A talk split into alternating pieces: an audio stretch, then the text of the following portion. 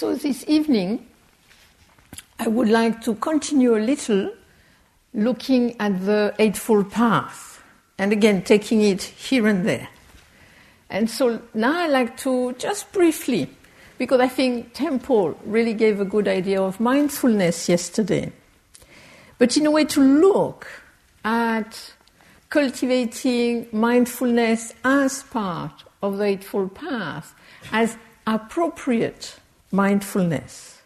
And the first thing, because it's samasati, to see that sati, one of its uh, important meaning, is to remember.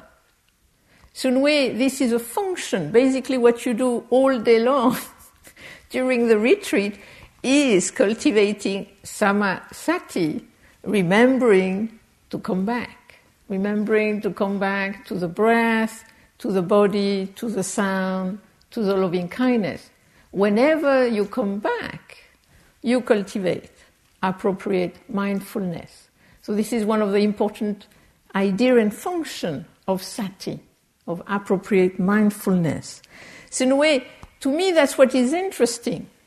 When we first start to meditate, it's like we're swamped by thoughts.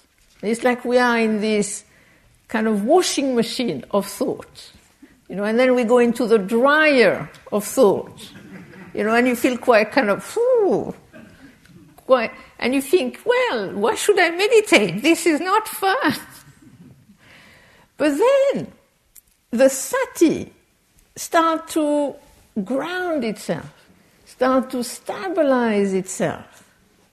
And then, hmm, I could come back you start to have more choice. Instead of being in the maelstrom, you can feel, feel a little more like, hmm, like a post. And then, mm, yes, you go a little, but you come back. You go a little, and you come back. And then, the thing is more about what you find in the London Underground mind the gap. and it's a bit the same. How far do we go? How soon do we come back? And this will very, a lot of, has to do with our uh, condition. If we have intense condition, then we're going to go for a long time. If we have light condition, then it's so easy to come back. So I say we have to also see that we're building the power of sati. We're building the power of appropriate mindfulness so that when it's habitual and when it's intense, it can still emerge and still help us in those state. And also, what is impro- interesting with appropriate mindfulness is that there is nothing we cannot be mindful of. So, in terms of practice, this is really a wide field as Temple mentioned in yesterday, body, feeling tone, states of mind, mind objects, everything we can be mindful of. So there is no sacralization of any object, that it be the breath, the body, the sound, the thought, whatever it is. We can be mindful of it. But then the question is how are we mindful? And that's where the sama comes in. The sama is appropriate, whole, authentic.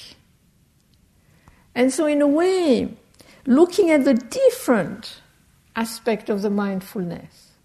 And one of it is ethical discernment to see that appropriate mindfulness as some aspect of ethical discernment. Because we could be mindful and we could be a mindful serial killer. You know, I mean, you would be very mindful, you know, killing the person. But that I would not call it samasati. So I think we have to see that comes with the mindfulness, this ethical discernment. And I think maybe this is what led me onto the path. When, before I even started to meditate, I was interested in spirituality. And I was 18, I was living in London, living kind of, you know, finding some temporary jobs. And one of my favorite activity was to go to bookshops, spiritual bookshop, and steal spiritual books. Until Samasati, I feel, started to come in as I read these spiritual books that stealing them was really not going together. You know, something which did not match. And so I decided I am not going to steal spiritual books anymore. But at the time, the only way I could do that was actually through restraint. So I stopped going to spiritual bookshop for a while until I could get a hang of it.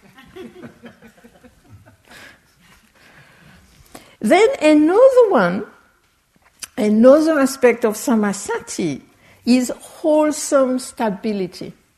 And to me, in a way, this is one of the important things we do when we sit and walk and are on a retreat.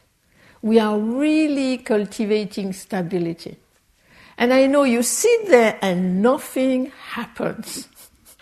but something is happening. You are really, to me, this is one of the, the gifts. This is one of the riches of samasati, of meditation, is that as we sit, as we bear sitting here, as we walk, then we cultivate an inner posture of stability. And that stability, that ground, is going to really help us in daily life. And I find for myself, whenever I go into the world and I might meet, you know, difficult circumstances, that's my refuge. Like, let's say I go to a committee meetings. This is, I mean, if you can practice samasati in a committee meeting, you really made it. You're really on the way to awakening. And so you are in this committee meeting and you start to see two people kind of like, you know, power struggle, and then you start to feel, and you feel really kind of your figure getting unpleasant, even if it's a Buddhist committee meeting, that happens too. And what I do generally is just to go to that ground, to that stability which comes from this appropriate mindfulness. And then creativity can come in. So I'm not destabilized by the uncomfortable, unpleasant feelings. And I just try to see how can I help in this situation? How can I find some way for the two people to meet each other, to listen each, to each other, so that kind of the aggressivity can go down, and then some creative solutions, so creative listening can happen. But only if we have that wholesome stability within us can we do that? And I think this is an important function of what we do when we sit in meditation. Then you also have an exploratory, probing quality. And to me, the mindfulness helps us to, in a way, start to ask questions. What is going on right now? So instead of kind of getting lost in the story, you're telling yourself, wait a minute, what is going on right now? And also to kind of notice how long is this going to last? To me, this is very interesting. This is really, yesterday Temple was talking about anicca. But anicca is not this kind of, you know, floating in the sky anicca as a practice is you are in your daily life. Like what happened to me quite recently, because my mother is losing a little of memory, so I have to do more things for her so that I become her memory in a way. And so we had to go to this pre op meeting before she had a cataract operation. And so, you know, she listened to the guy, he put drops in her eyes, and she was not sure about what totally was going on. although I was trying to explain a little in the background. And then we leave, we had to wait a long time, and we're in the car. And she says, My eyes, I can't see. I don't think it's a good idea to have that operation if I don't see now. So I tried to explain to her that he said it would pass, but in the evening she had to be patient. But I don't see now. This is not a good idea. so I was going to my gram, trying not to raise the voice in order to make her understand better, just trying to be calm and trying to say, it will pass, be patient. All right, I'll be patient. And when I came back home, I really felt heavy. I really felt like this was a tough one. You know, and I could feel she was unhappy and I could not, you know, do much about it. And so I felt, you know, this feeling of heaviness. And I thought, hmm, how long is this going to last? And I did not do anything special. I just went about my day doing all the things. And then suddenly, it just lifted. It just gone. And I felt very light again.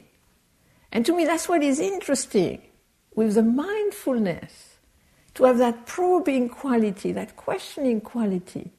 How long is this going to last? And if it goes, then I don't worry about it. If it stays, then I think, hmm, there is a problem. now, maybe I must look at it, the condition, and do something about it. Also, I think with the mindfulness, again, to, to probe, to explore. For example, when you have sensation in the body, then we can really often quite overreact, sometimes for good reason, sometimes not. And I remember recently I had an attack of pain. I, had, I felt I was driving and suddenly I had pain everywhere. I felt like the space outside of me also was painful. So there was this huge pain, and I barely made it home driving. And then I was really worried. You know, I thought, so much pain. You know, I'm going to die in the next, you know, 10 minutes or something. And I thought, wait a minute. Mindfulness, inquiry. Then I thought, is my head in pain? Body scanning.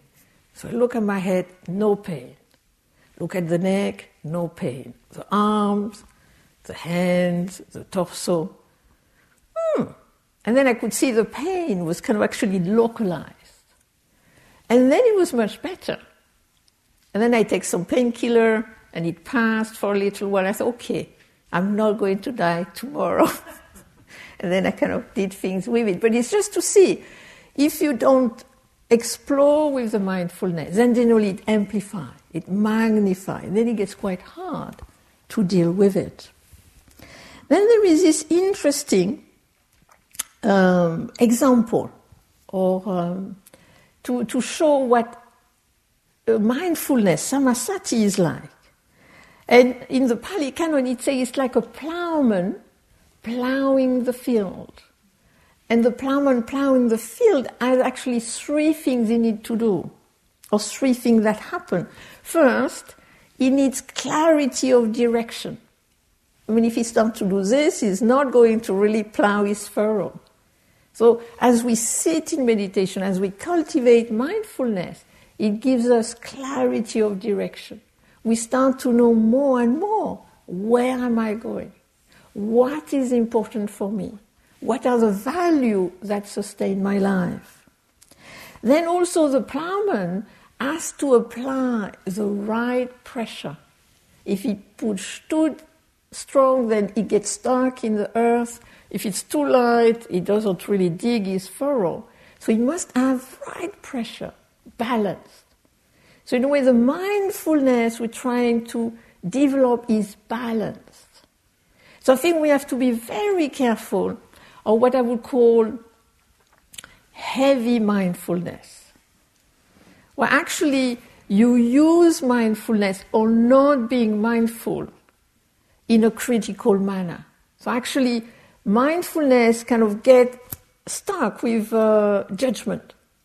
And then You are not mindful. You are not compassionate.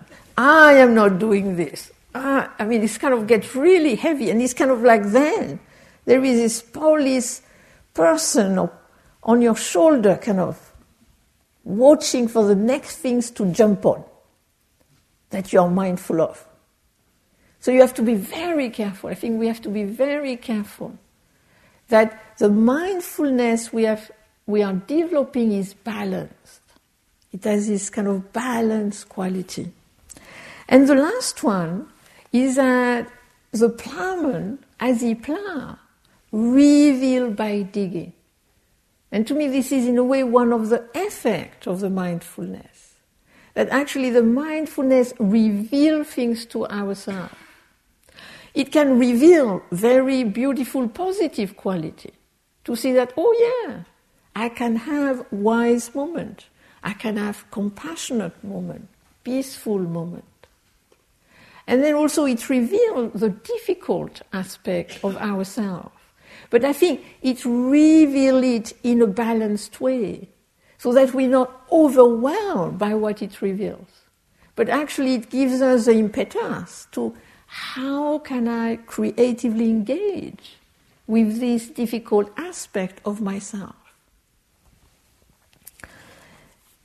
Then the other thing I wanted to talk about was appropriate thought.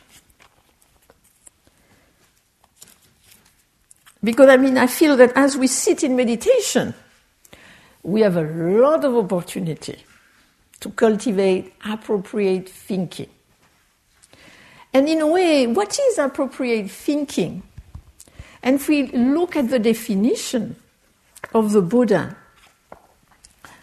and what monks is appropriate thinking, it is a thought of renunciation, the thought of non ill will, the thought of harmlessness, these monks, is called appropriate thinking.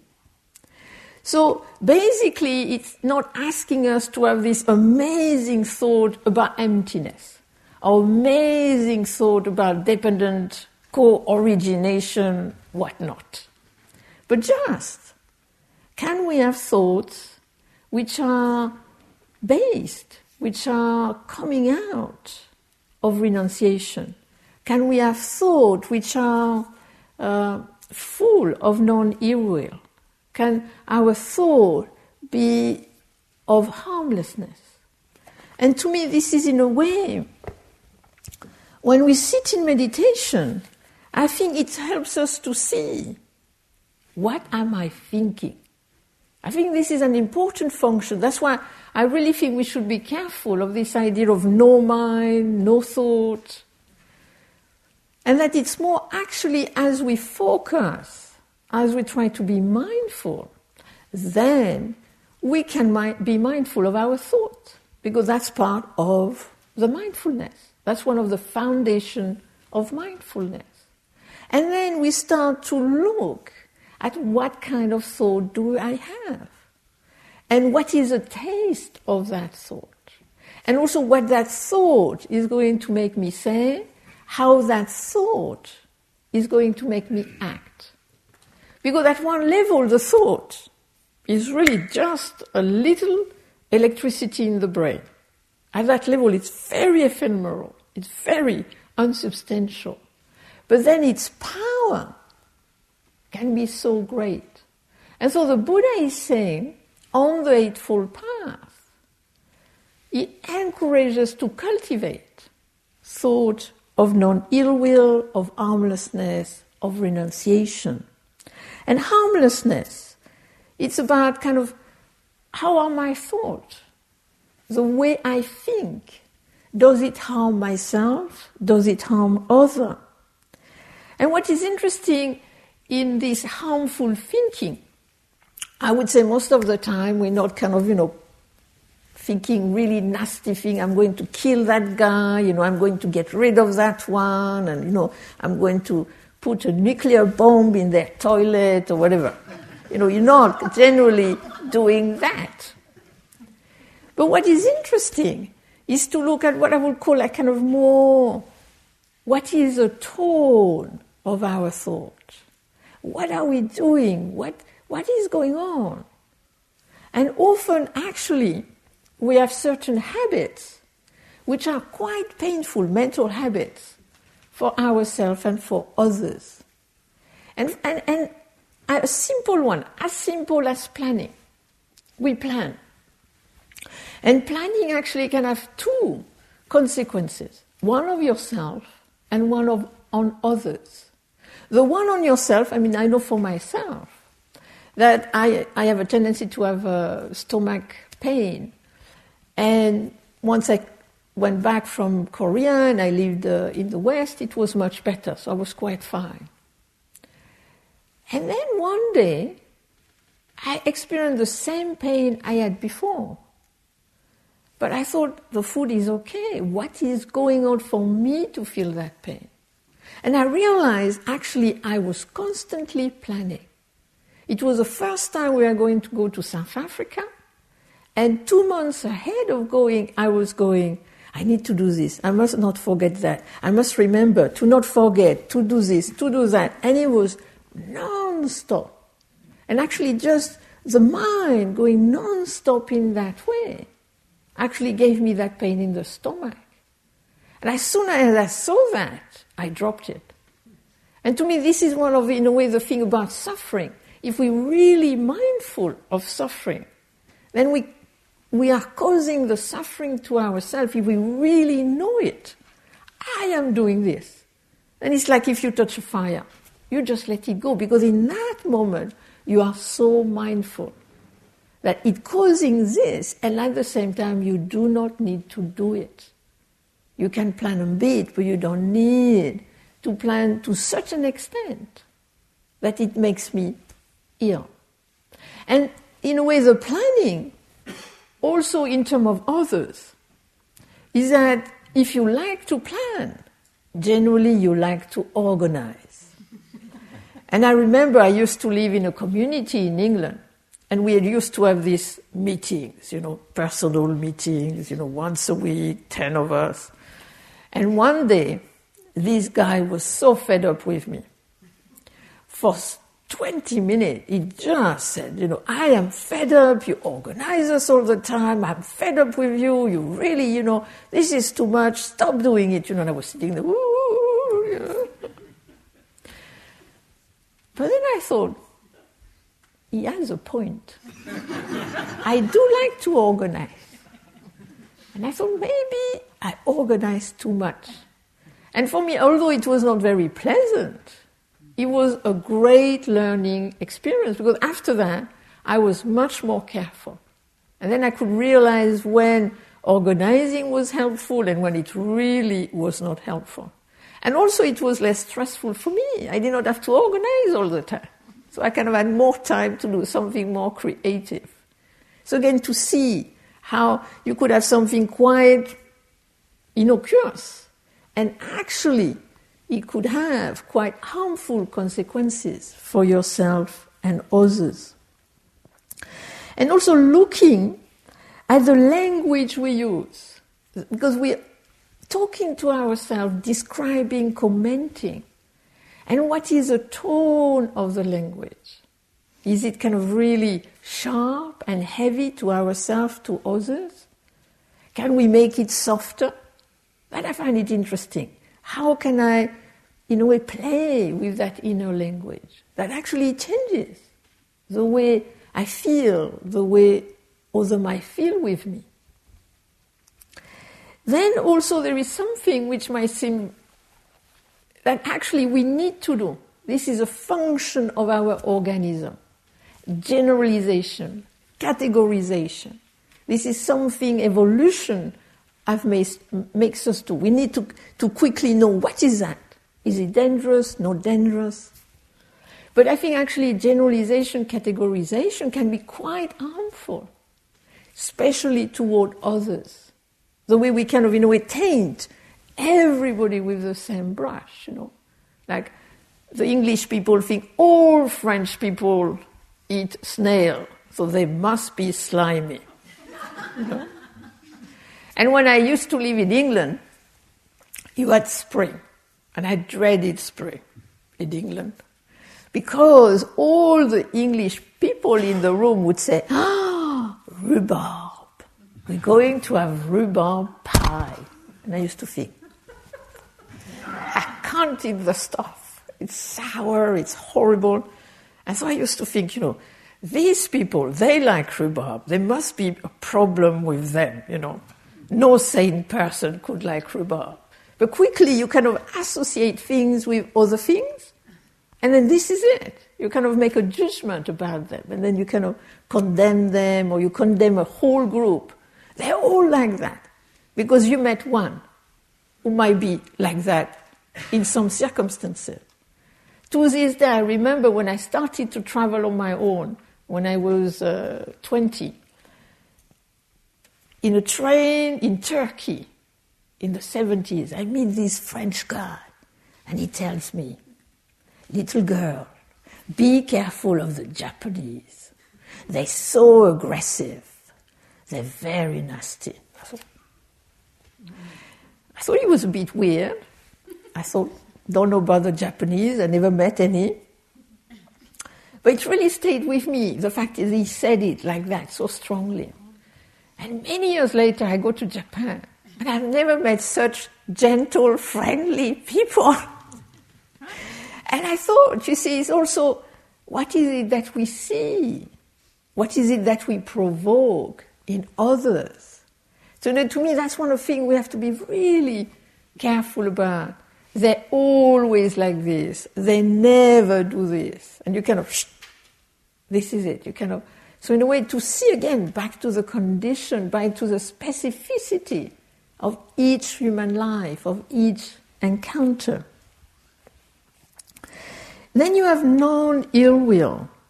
So basically, the question is are we aggressive? Are we vengeful? Are we resentful? You see, I think Buddhists, they don't get angry. Angry is a big no no. You know, anger, it's bad. So then the Buddhists, they're not angry, but they become resentful. Because, you know, something happened, hmm, don't like it. Hmm, but it's okay. I love everybody. Even he. It's okay, I love him, it's fine. Okay. Something else happened again. Hmm. Ah, it's empty. It's empty. yes, it's empty of, yeah, yeah, it's empty. It's okay. I can deal with it from the place of emptiness. And then, third time, you explode. So I think we have to see, we have to see that we not, might not, you know, be downright angry but actually to see that the resentment, and resentment is you, you kind of keep, you kind of keep it, you know on it, like a kind of a dog on a bone, and it goes round and round. Instead of, with samasati, really to look, what is going on? Addressing it at the beginning, more than at the end when it really will have amplified. And so, in a way, looking at one of the things which often really cause ill will is what I call rumination. You ruminate. So you ruminate on something from the past. They did this. That was awful. That was terrible. How could they do this? I would never do this. And then you bypass the present, you go to the future, and then you plot revenge. You know, the best way to say something which will cut to the quick. Not very compassionate, is it? Especially if we do this on meditation, on our meditation cushion, plotting revenge. but in way to see the pain of the past, we can learn from it but we cannot change it. We really cannot change it. But we do not have to bring it into the present because generally the conditions are not there. The conditions are in the past. And in the future, often people don't do what we thought we could do, so then we would get them. And the only thing we can do is develop now stability, openness, mindfulness. Recently, I read this wonderful little story. You have this, you know, Zen teacher and his wife in the car, and they have a little kind of spat. And then she says something. And then he's very clever, very funny. And he thinks of this really amazing, funny, clever remark. So he's going to say it because it's so good. It has to exist as an utterance. And then something within him said, maybe that's not a good idea. Maybe this is not going to improve the situation. and so, with great uh, strength of mindfulness, he resists. And then the thing becomes a little better. But often we have to see the force, you know, the force of ill will, the force of, I want it this way, or this is unfair, or I'm suffering, they should suffer too. I mean, we can convince that we have good reason to have thought tainted by ill will. And so I think, in a way, we really need stability in order to say, yes, I might have good reason to have this nasty thought, but do I want to continue to think in that way? Do I want to speak that way? Do I want to act that way? And then there is a last one. This is renunciation. And renunciation, I would say, there is restraint, contentment, let go, creative engagement. And I think restraint is very important. I think it's important to see that sometimes we have to restrain ourselves. We need to discipline ourselves. Uh, I read in this um, in the newspaper this little episode where these two kids, 15 years old, think, would not it be nice to go on holiday? But we need money to go on holiday. Let's go and rob a brink van, a van which carries money for banks. Okay, why not? And so off they go. That's, you know, they, they want money, so they go into kind of, you know, uh, attack the van with tear gas. And of course, it doesn't work, and they end up in jail. And maybe when they got the first time the idea, they should have a little restraint. This is not a good idea. The same, for example, if we have a tendency to drink alcohol and it's really not good for us, then in a way we have to stop. We have to restrain ourselves. Or if we have problem with food, it's kind of how can we help ourselves to be able to restrain ourselves in such a way that is not going to amplify the desire. This is a thing with restraint. Can we do it with mindfulness? so that E does not make it worse. Because often that's a problem if you have this kind of restraint which fix in a certain way, it has the opposite effect. So it's having this kind of mindful restraint, seeing the danger, as the Buddha said, seeing the danger of that thought. That if I go on with it, it's going to have very painful consequences. Then we have also contentment. I think in renunciation, there is a certain contentment, there is a certain simplicity. And there is this wonderful sutta in the Pali Canon, when the, it's called the noble lineage. It's in the Anguttara Nikaya, in the four. And the Buddha said there is this fantastic Buddhist lineage that, you know, really to become a, a disciple of that lineage and be part of the lineage is just amazing. The most amazing thing in the universe. So you really expect something really grandiose, you know, in order to be able to be part of the lineage of the Buddha. And what does he say you need to do to be part of it? Contented with your food, contented with your clothes, contented with your shelter, and happy to do meditation. That's not difficult. Or is it? Is it? And what is interesting is that he's talking to the monks. And he's, there is a huge paragraph for each where he looks like the monk. We're kind of trying to have better food than the others and a little kind of more of this and less of that.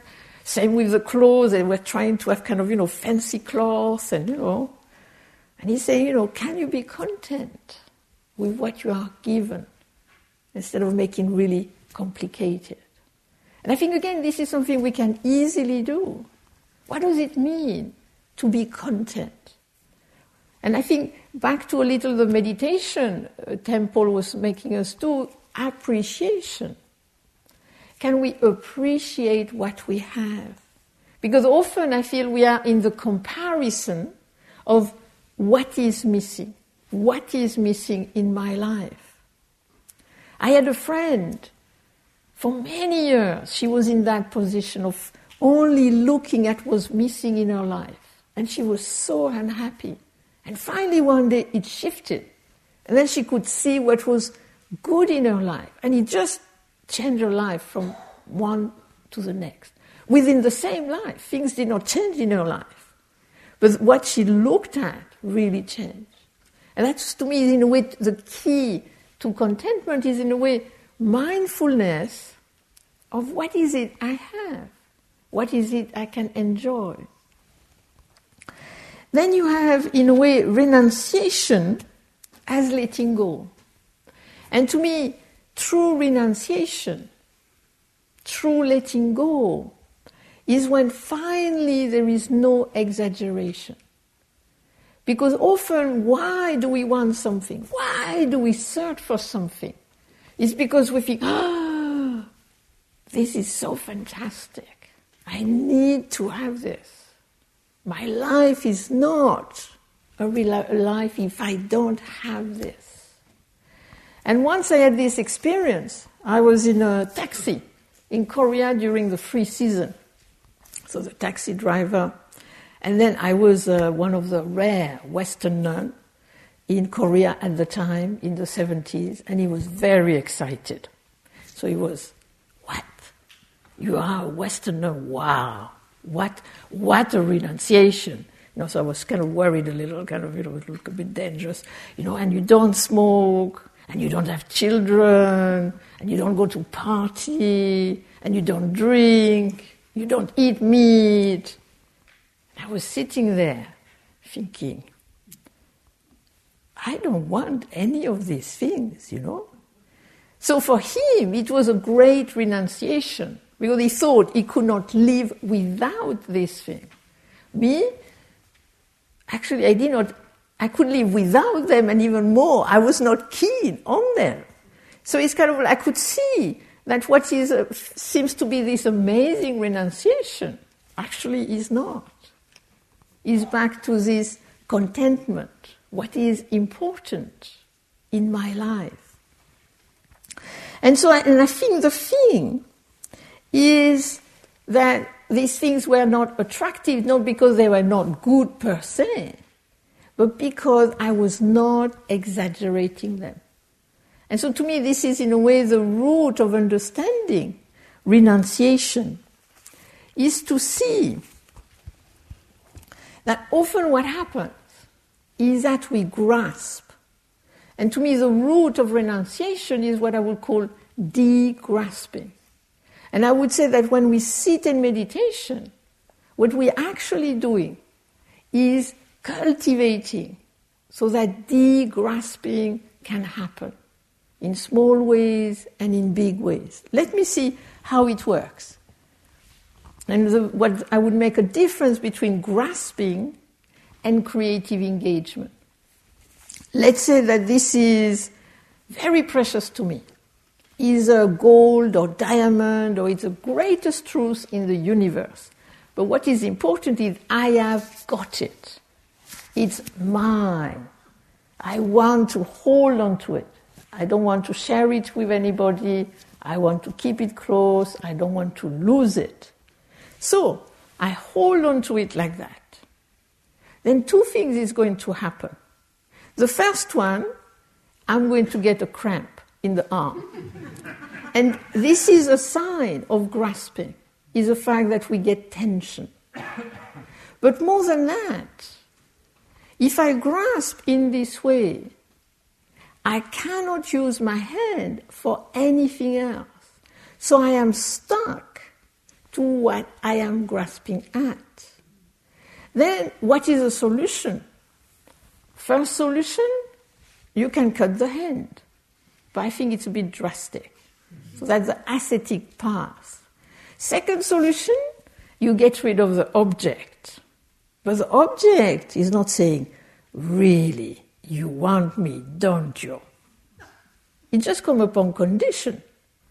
So it's us who impute things in the object, not the object who is really calling out to us. So that's not the problem of grasping the object. And so I would say that what the meditation does, the Eightfold Path does, is actually to slowly open our hand.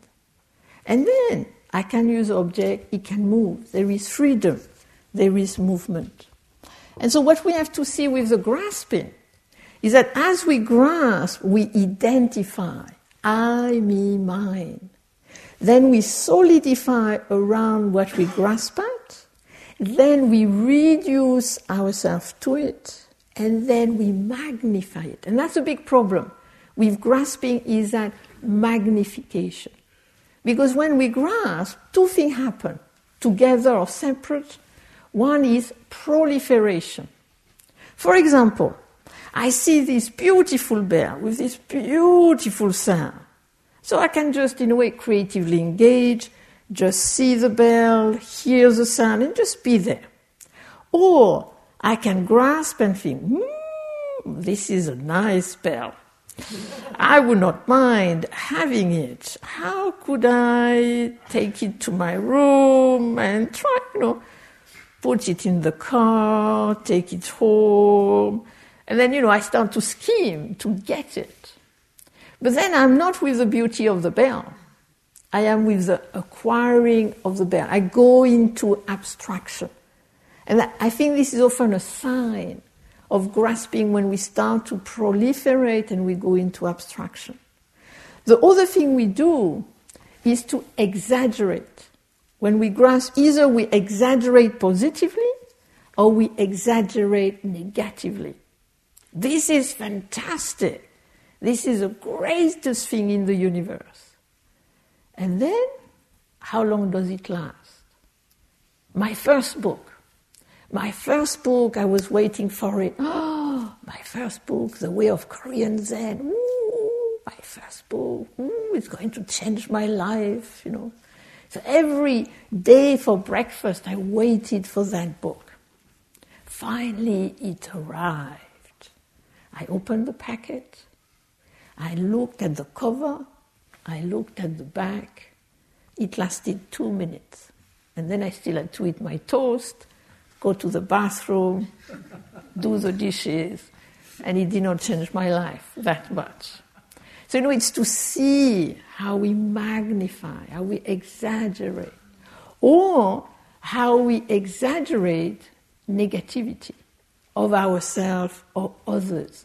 I am the most terrible person in the universe. Not just, you know, average, difficult. No, no, no. I am the most awful, terrible, stupid in the universe. I mean, what can you do to that? Not much. I mean, think like, you know, you have a little problem. You have a problem at the office, and somebody said something or does something, and you think, that guy, God, he's so difficult, and he always difficult. If only he did not work in this office, if only he did not exist, you know, my life would be so much better. And you go, you go home and you worry about it, you nearly have an accident, you back home, you do the dishes, you nearly break a plate because you think about it again. Your wife is talking to you, but you can't hear it because you're so worried about you know, that guy is so bad, and you know, you should see what he did, and he was so awful. You go to bed, you still think about it, you can't sleep. But the question to ask is the guy did not ask to be in your head. You are keeping the person in your head yourself. I'm not saying he did not do something bad, but what I'm saying is that by grasping, identifying, you are keeping the thing and it's very painful. And it stops you also from being there for other person or for yourself. Instead of what I would call creative engagement, is to really see what can I do? Is it a good idea to talk to the person on the moment? Should I just wait one day or two days and then talk to him? Or talk to him with somebody else in order maybe to have more impact? And so, in a way, to me, what the meditation helps us is to start to make the choice. Do I grasp or do I creatively engage? And creative engagement is not detachment, is not indifference, but it's really being present to what is going on and how can I be with this? How can I creatively engage with this? That it be myself, that it be other people, that it be situation. And I think again, in order to be creatively engaged, we will need the stability. We will need the ethical discernment. We will need just that, also that probing quality. And to me, the, the thing with grasping is that it reduces. And in that reduction, there is no place for our creative potential. And so, when, with the creative engagement, there is this stability, but also the openness. And with the probing quality, actually something we have maybe never thought before can be created, can happen. And I'll just finish with a little story. A small story of creative engagement in action. So I am in France and I live above my mother. We live in this French style house. And, my, and often in these little villages, you have these con men who pass by trying to sell this or that. And so this time it was paint they were going to paint a part of the house for very little. My mother loves a good deal. So she signed up and then she tells me about it. And so it's too late. So the guys start to paint. Two guys, 55 ish, kind of roguish. And then after a day, my mother is very upset because the color is not right. So she comes to me. Can I do something about it? You know, this little lady, these two guys. So I said, all right, let's go. So I go, my mother behind, Stephen behind, because he doesn't speak enough good French to deal with this kind of thing. And I, I don't prepare anything. I just go in the stability, openness, creative engagement. Let's go.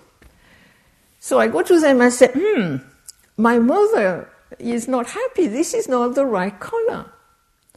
And they say, well, too bad. That's the only color we've got. so then I say, ah, so actually you are not real painter. Of course we are real painter. But I mean, if you are real painter, you should be able to mix color and you should be able to have the right thing. Of course, we are real painter. Of course, we can mix color. Well, there it is. And they did it. The right color.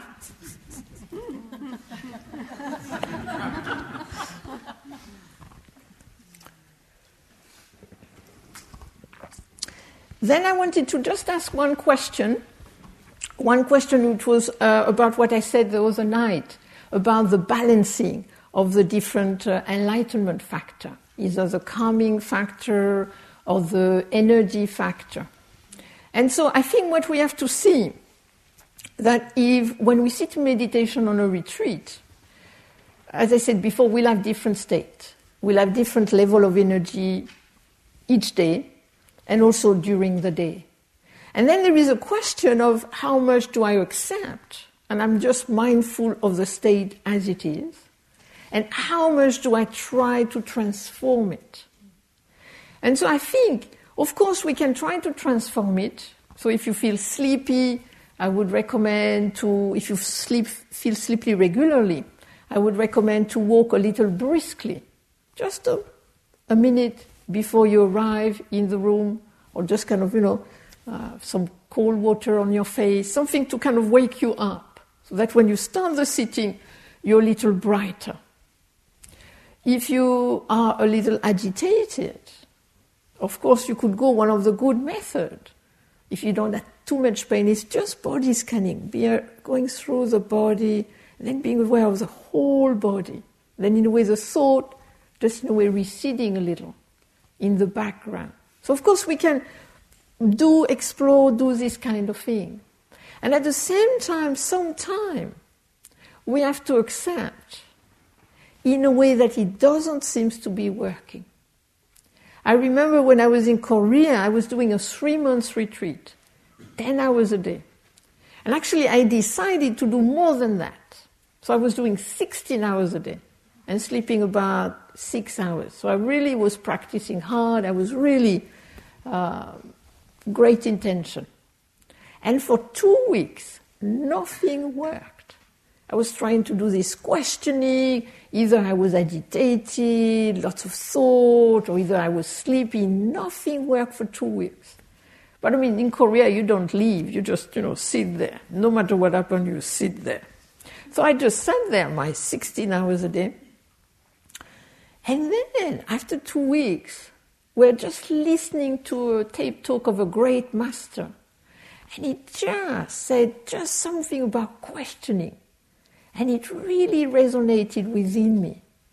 And then the questioning just happened by itself. And that's what it showed me that actually, even when it's difficult, even when it doesn't seem to work, actually, if we sit there and really try, it's still working. So I would say we can try to, to transform, but I think also sometimes just being accepting, being with it. And then, generally, at some point, something will change. So, are there any questions?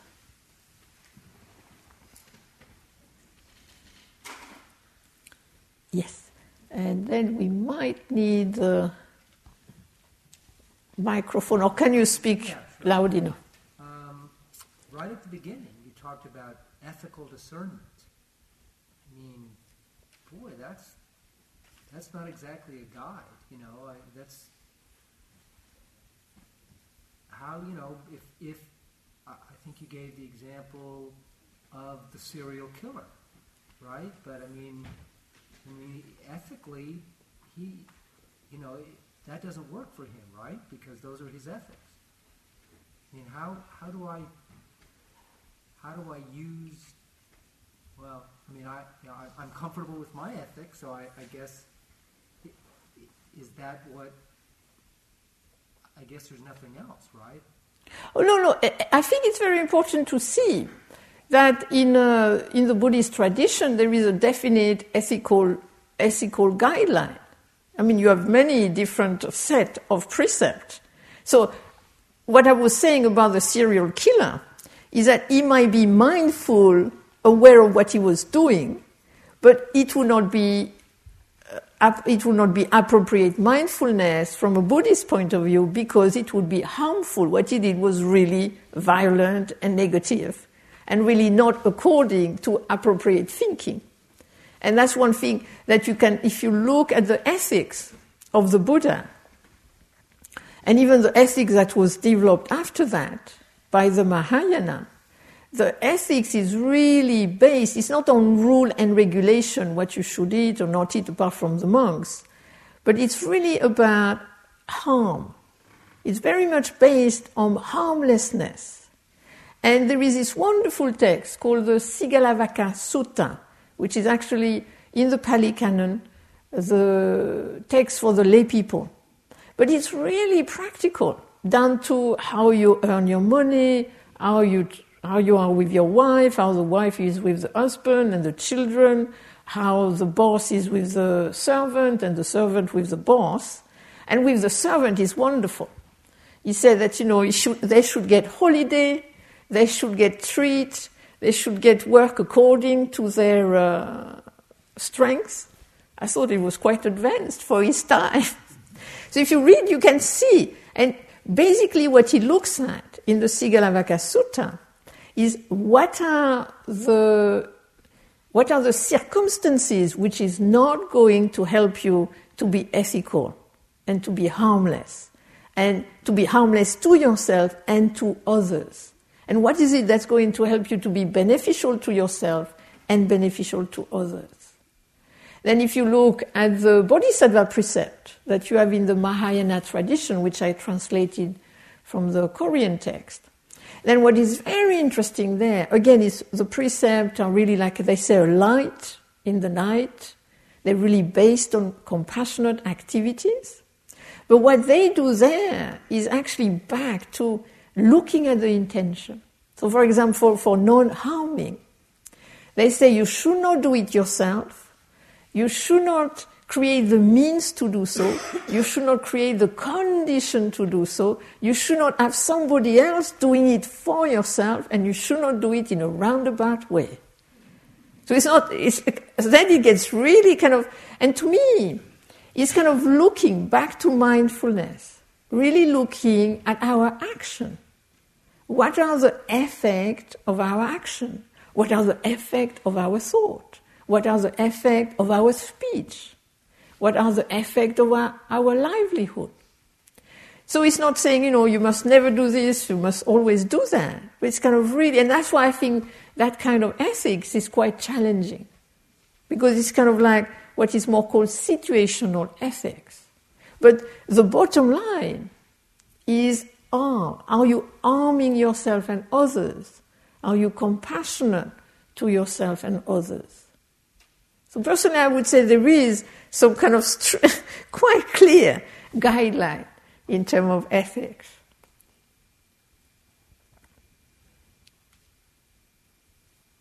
Okay, yes. Um, you mentioned uh, when you were discussing right thought, appropriate thought, um, being careful.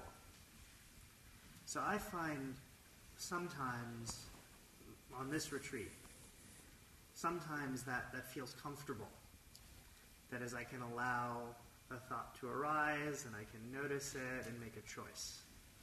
At other times, I feel like the layers of conditions that I'm to be mindful of are so big that I can get anxious.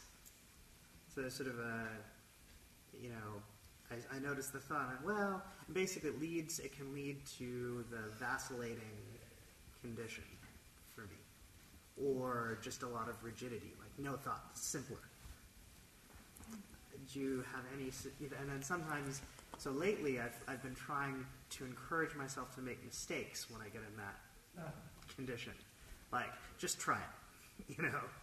and see. Do you have any other suggested practices for that? You see, personally, that's what I back to the thing to be careful of not using mindfulness as a judging mechanism. That I think we have to be very careful. I think there is a difference between mindful of where you're going and going to, ooh, I must be careful, I must be careful. To me, it's kind of more careful in terms of kind of looking, you know, being kind of looking but not wanting to. You see, we cannot be aware of everything at any given time. You know, why am I thinking this thought? Lots of reasons. But what is more interesting for me is not why are you thinking this? What is interesting is how are you thinking it? So, in a way, to be interested in the shape, the languaging. And to me, over time, by doing that, I became aware of the texture of the thought. And that really became really interesting. So I was not kind of st- trying to stop thinking, but I was kind of still doing a bit my questioning. And at the same time, I could see where my mind went. Off he goes daydreaming, planning, judging, I mean, whatever it was doing. then I would kind of, over time, being aware of the, the texture, so that you kind of see how it starts. You know? Because sometimes you find yourself at the end of the train of thought, sometimes you find yourself in the middle of it, and I think it's all fine. It's all fine. And then you find yourself at the beginning. And then you find how you go there. That I find is very interesting. So sometimes you, woo, and then you just go because it's so, it takes you. And because you might not have enough energy not to just shh, go with it. And sometimes you of, wait a minute, hmm, maybe I don't have to go there. And actually, there is a natural, you don't have to force yourself. You know, and you, hmm, I go back. But I think it also depends on the level of thought. You see, I think there is some thought which are light, some thought which are habitual, and some thought which are intense. The intense, forget it. They'll just be there, like little bees, coming back, coming back. You know, and then the only thing we can do with this kind of really intense thought, positive or negative, is just to create little space. Let me just go back for 10 seconds. Just 10 seconds with the breath. Then zzz, 10 seconds with the breath. Zzz. And you have to accept that that's what's going on. Something is going on, you have a, either shock to the system or you're worrying about something. You have to accept that. But in, by coming back time to time, then actually it does not magnify it. You don't have the amplification effect. Then you have the habitual thought. That's interesting. The habitual thought is where you can become more aware of where you go, how you go, and if it's useful or not. Because not all thoughts are bad thoughts. Some are creative, useful, etc. So I think we should be also uh, follow, you know, the thoughts which are quite creative. And then to see the, the, the, how it starts. That gets really interesting. Some thought it's gooey, some thought it's a little jittery, some thought it's heavy, you know? It is different. And then the light one, personally, I don't worry very much about it. It's just being human. Just the mind goes here, goes there, and you see it and you can come back so easily. So I think, again, you have to see that according to the type of thought, you're not going to do the same thing. And I think I have uh, to stop here. And then there is a walking meditation, and then we'll have the final sitting at 9 o'clock.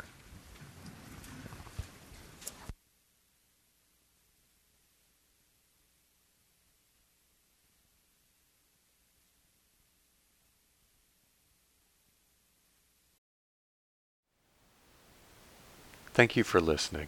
To learn how you can support the teachers and Dharma Seed, please visit dharmaseed.org slash donate.